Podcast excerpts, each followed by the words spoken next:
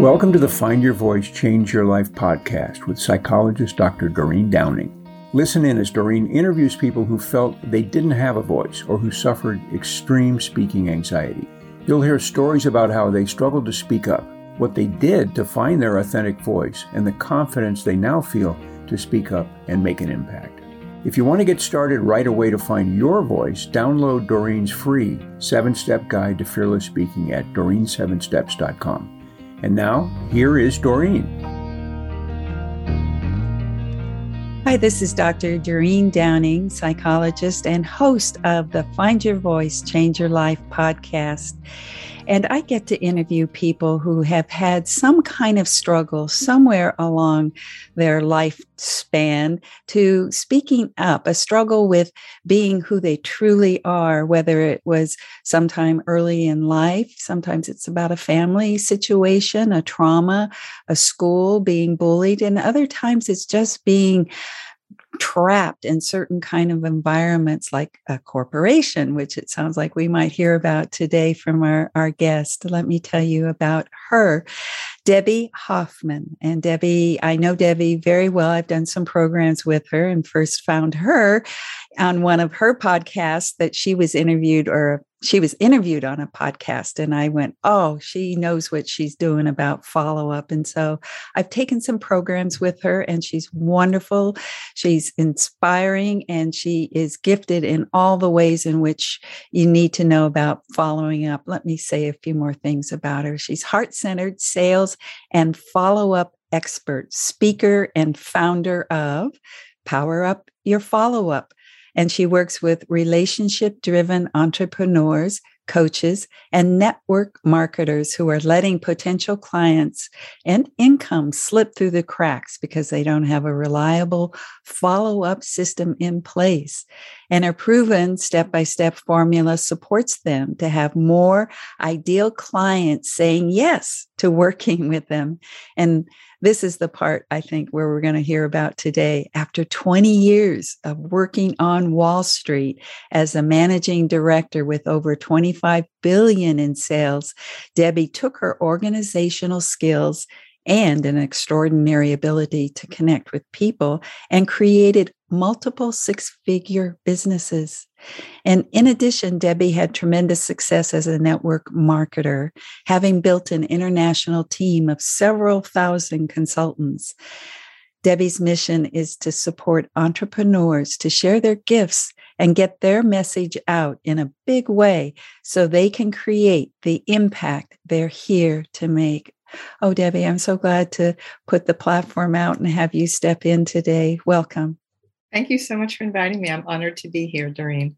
Yes. And as you know, the podcast is Find Your Voice, Change Your Life. And I know before we get to the part about where you found it, I'd like to hear a little bit about your history. You know, we were talking and you said, well, it, there wasn't a trauma in your background. And uh, so that there was something else along the way. But just tell us a little bit about your background.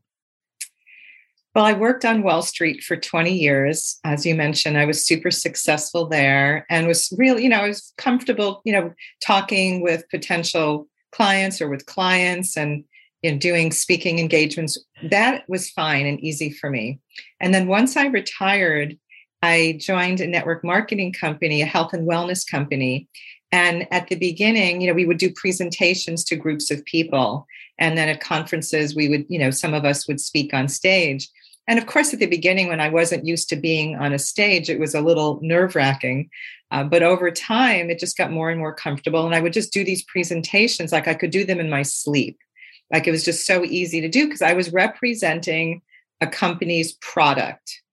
And that was the whole thing. It made it, it made it easy to represent something other than myself.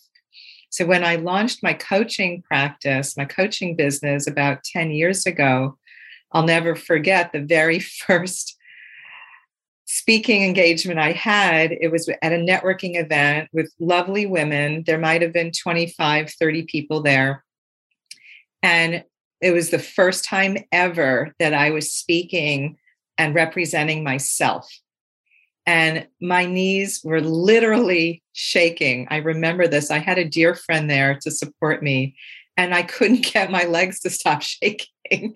And I was thinking, I hope people aren't seeing this because it was really embarrassing. But I realized, like I was asking myself later, what was going on there? Why was I so nervous? And it was because so much was at stake. I had made this decision to stop doing, well, I didn't stop doing the health and wellness business, but I wasn't going to focus on it. I was going to focus on creating a coaching business to help people with sales and follow-up. And number one, I didn't know early on if I was going to provide value. I didn't know, real, I didn't really know that people were struggling this with this back then. A friend who inspired me to start this business told me this. It's like, okay. So I didn't really, I was, it was like that imposter syndrome thing at the beginning. Like, can I really help people? Can I really support people? Am I really going to make a difference? Are people going to want to pay me? And will they get value from what I offer? So when I was speaking that first time, all these things were going through my head and it was just so new. And I was just really concerned. And the interesting thing is there was a woman in the audience, you know, God has a sense of humor, who was very difficult. Like, it's like that type of speaking engagement that people dread. And it happened the very first time. This just came to me. I totally forgot about it. And this woman was so difficult and so kind of mean and nasty and challenging me on something that I said. And they actually asked her to leave and they uh, removed her from the membership for this networking event. It was really horrific, but people were so blown away with how I handled it, because I handled it really well. I didn't let it, it flustered me a little bit, to be honest, but I handled it pretty well. And there's a reason for everything. Like, I was really being challenged that first time out. So that's kind of how it started. And uh, obviously over time, things have improved, but that was yeah. my first experience.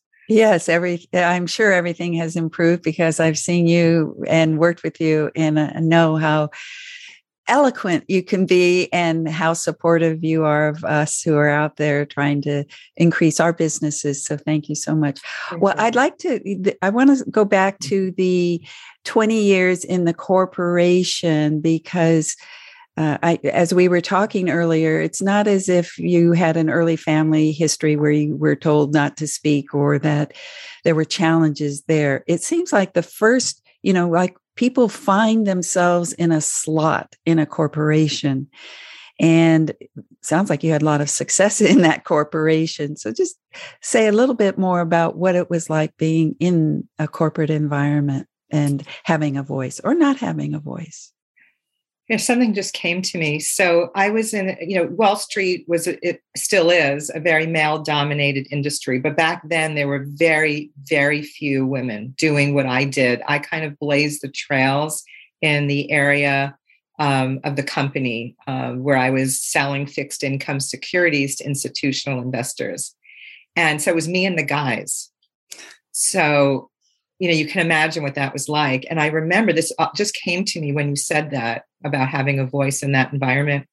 So I was like the touchy-feely, like, let's share our feelings and all that kind of stuff, and coming up with all these crazy ideas. And the guys would roll their eyes, but I just spoke it out. And I spoke what I felt and that I thought we should be doing whenever there were issues within the team, because there was a group of us that were, um, well, I worked for three different companies. So I'm really sharing the, the last company right before I retired. Uh, I was really highly respected because I was always the top performer in the group. So they had to listen to me. Like, they couldn't just brush me off. Uh, but I remember just the rolling of the eyes and people not really wanting to buy into what I was suggesting. But I just kept going. I just did. Um, at the very beginning, when I first started, I was really young. I was twenty-two. And again, I was I was the only female salesperson. They were all guys. They were much older than me. And I just had an ability to communicate really well with clients and to make them feel heard and cared for. And these guys were coming from the masculine, obviously, and I was coming more for the feminine. So I was like a breath of fresh air to these clients who were all guys as well. Most of them were men.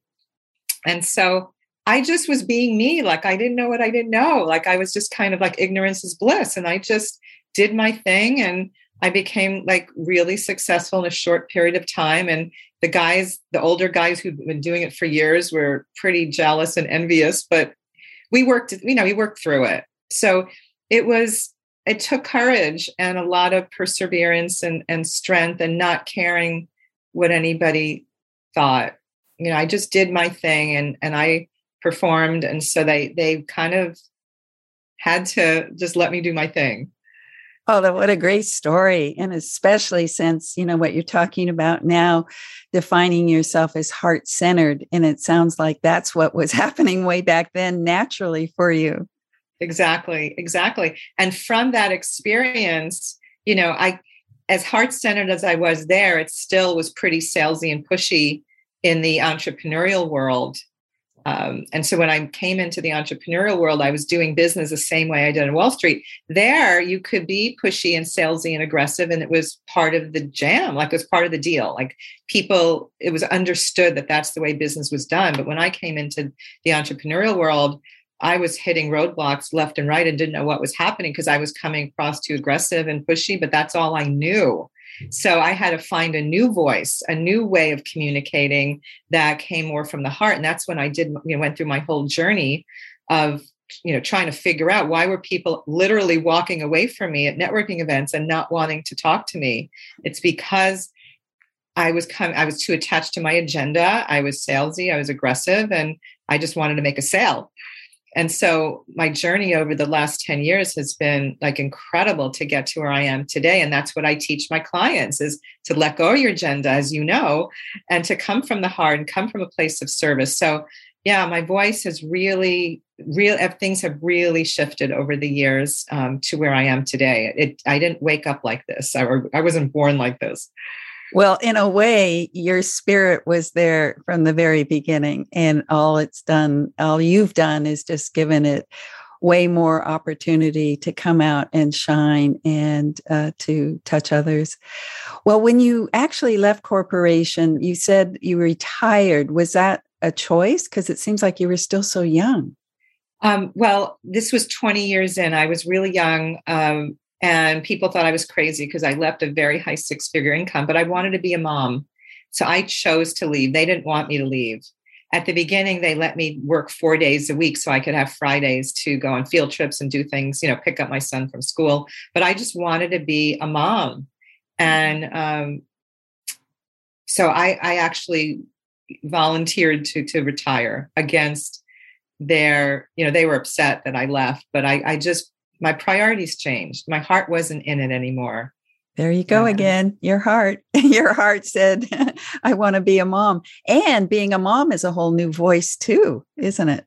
Oh yeah. Cause I'll never forget when I started interacting with the other moms, like they weren't working. And I was like, I don't really fit into this. Right. So when at parties, I would be talking to the husbands, I would be talking to all the guys, cause that's what I was used to. Right. So yeah. This is interesting. I haven't talked about all this in years. So this is fascinating for me to be exploring this with you because it's uh, it's reminding me of, of the various phases of sharing my voice and how it shifted. Yes. And then you went into the health and wellness. You said networking. I, d- I didn't quite network know what market, that was. It was a network marketing company, uh-huh. uh, health and wellness company. Yeah. Uh-huh. And then it, it, is that like the multiple level? A multi-level, yeah, it's direct sales. Yeah. Uh-huh. So I had these products and I was a distributor and I built a team. That's why I had those several thousand consultants that were working uh, in my team. So yes, it was about selling products and then helping other people to create a business around these products. Oh, perfect. That sounds like another rendition of learning how to do business in a different sort of way by bringing together. I mean, in a way, you became more of a leader in that that realm, it's, it sounds like.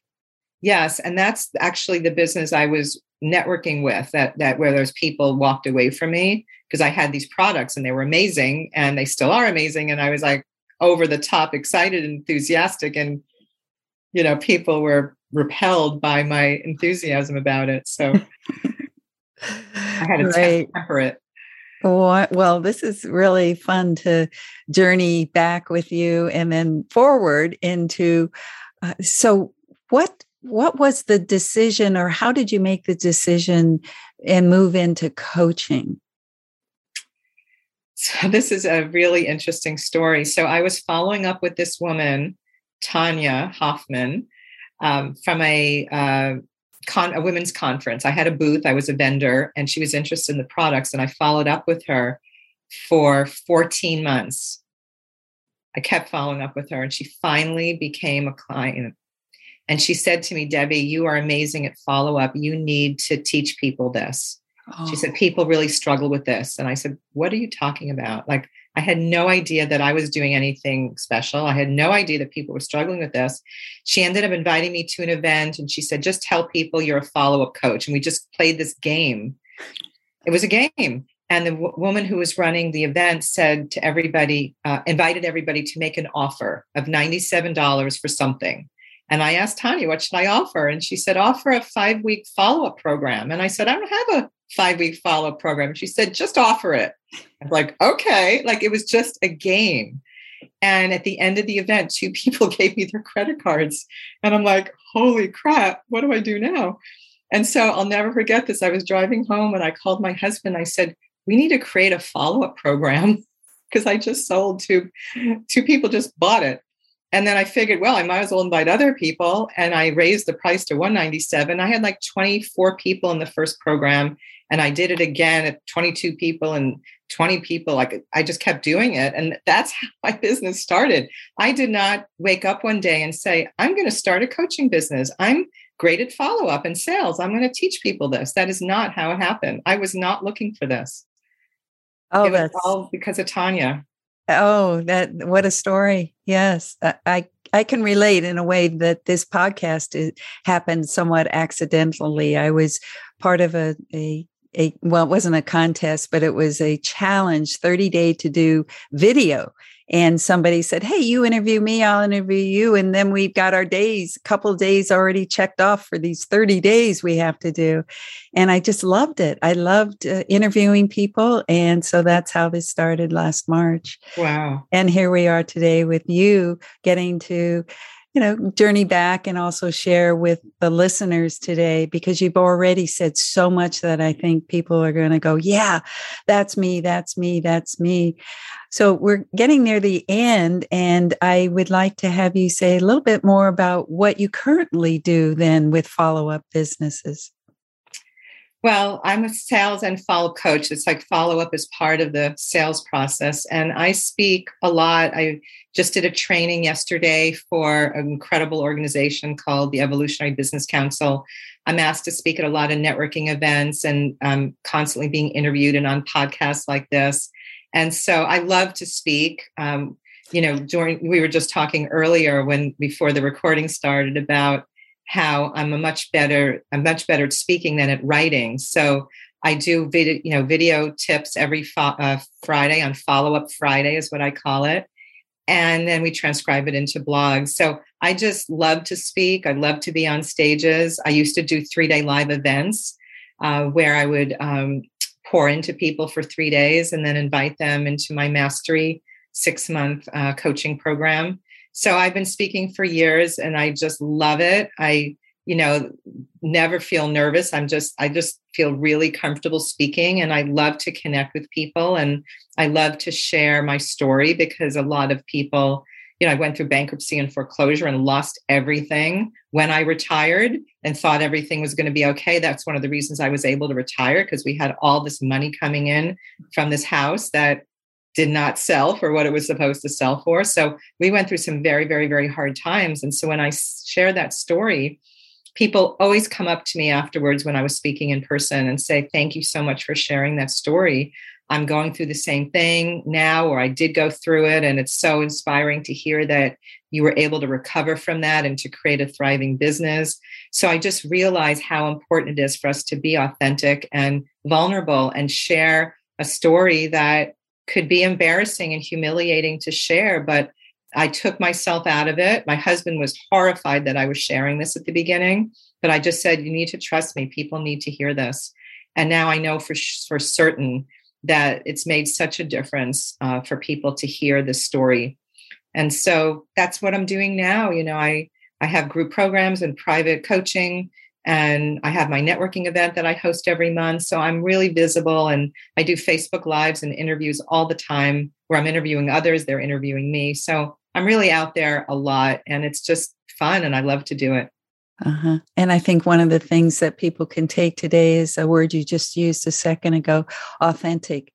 And that's what I think we're touched by today with your authenticity oh. and your willingness. You also said vulnerability, your willingness to open up parts of your life and not be ashamed of it and just say, hey, this is truth and I grew. And that's the motivation, I think, that you provide for others by modeling what it's like to recover from difficult times. And well, uh, let's have you, I know you just said so much right there, but since we're coming to an end, can you offer one last uh, words of, or word or words of wisdom for people based on what, what we've talked about today? Well, just about the hardship that whenever we go through anything difficult in our lives, and we all will, we all have, and we all will, it's just part of life, is to always look for the learning and the growth, and how you can become a better person because of it. Because ev- that situation that we went through at the time, it's like, why is this happening? And now I look back and I see so many like silver linings and so many lessons and learning that I got from that. And like I said, now I can share that story with people and be an inspiration to other people who are, um, who have lost hope. And so what, so I just want to leave you all with, whenever anything's going on in your life, instead of being a victim and like, oh, why is this happening? Or woe is me. It's like, okay, what's the learning here? Go right to that place, because that will help you get through anything, because you will learn, you will grow. It's, um, I have a spiritual practice, and they talk about, um, we all have a spiritual curriculum, and wherever we're at in the moment is exactly where we're supposed to be. And so, okay, what can I learn from this? How can I grow from this? How can I become a better person from this? If you have that outlook as you go through challenging times, it will help you get through it with more ease and grace. Mm, beautiful last words, ease and grace. Thank you, Debbie. Thank you. This was so much fun. Thank you for having me. Thank you for being with us today for this episode of Find Your Voice, Change Your Life. Each person Doreen interviews shares what has helped them find their voice. You can learn from these guests and find your voice so you can be confident to speak up and speak out. And remember to download Doreen's free seven-step guide to fearless speaking at Doreen seven steps dot com. We hope you enjoyed the show, and we'll return next time. Until then, goodbye for now.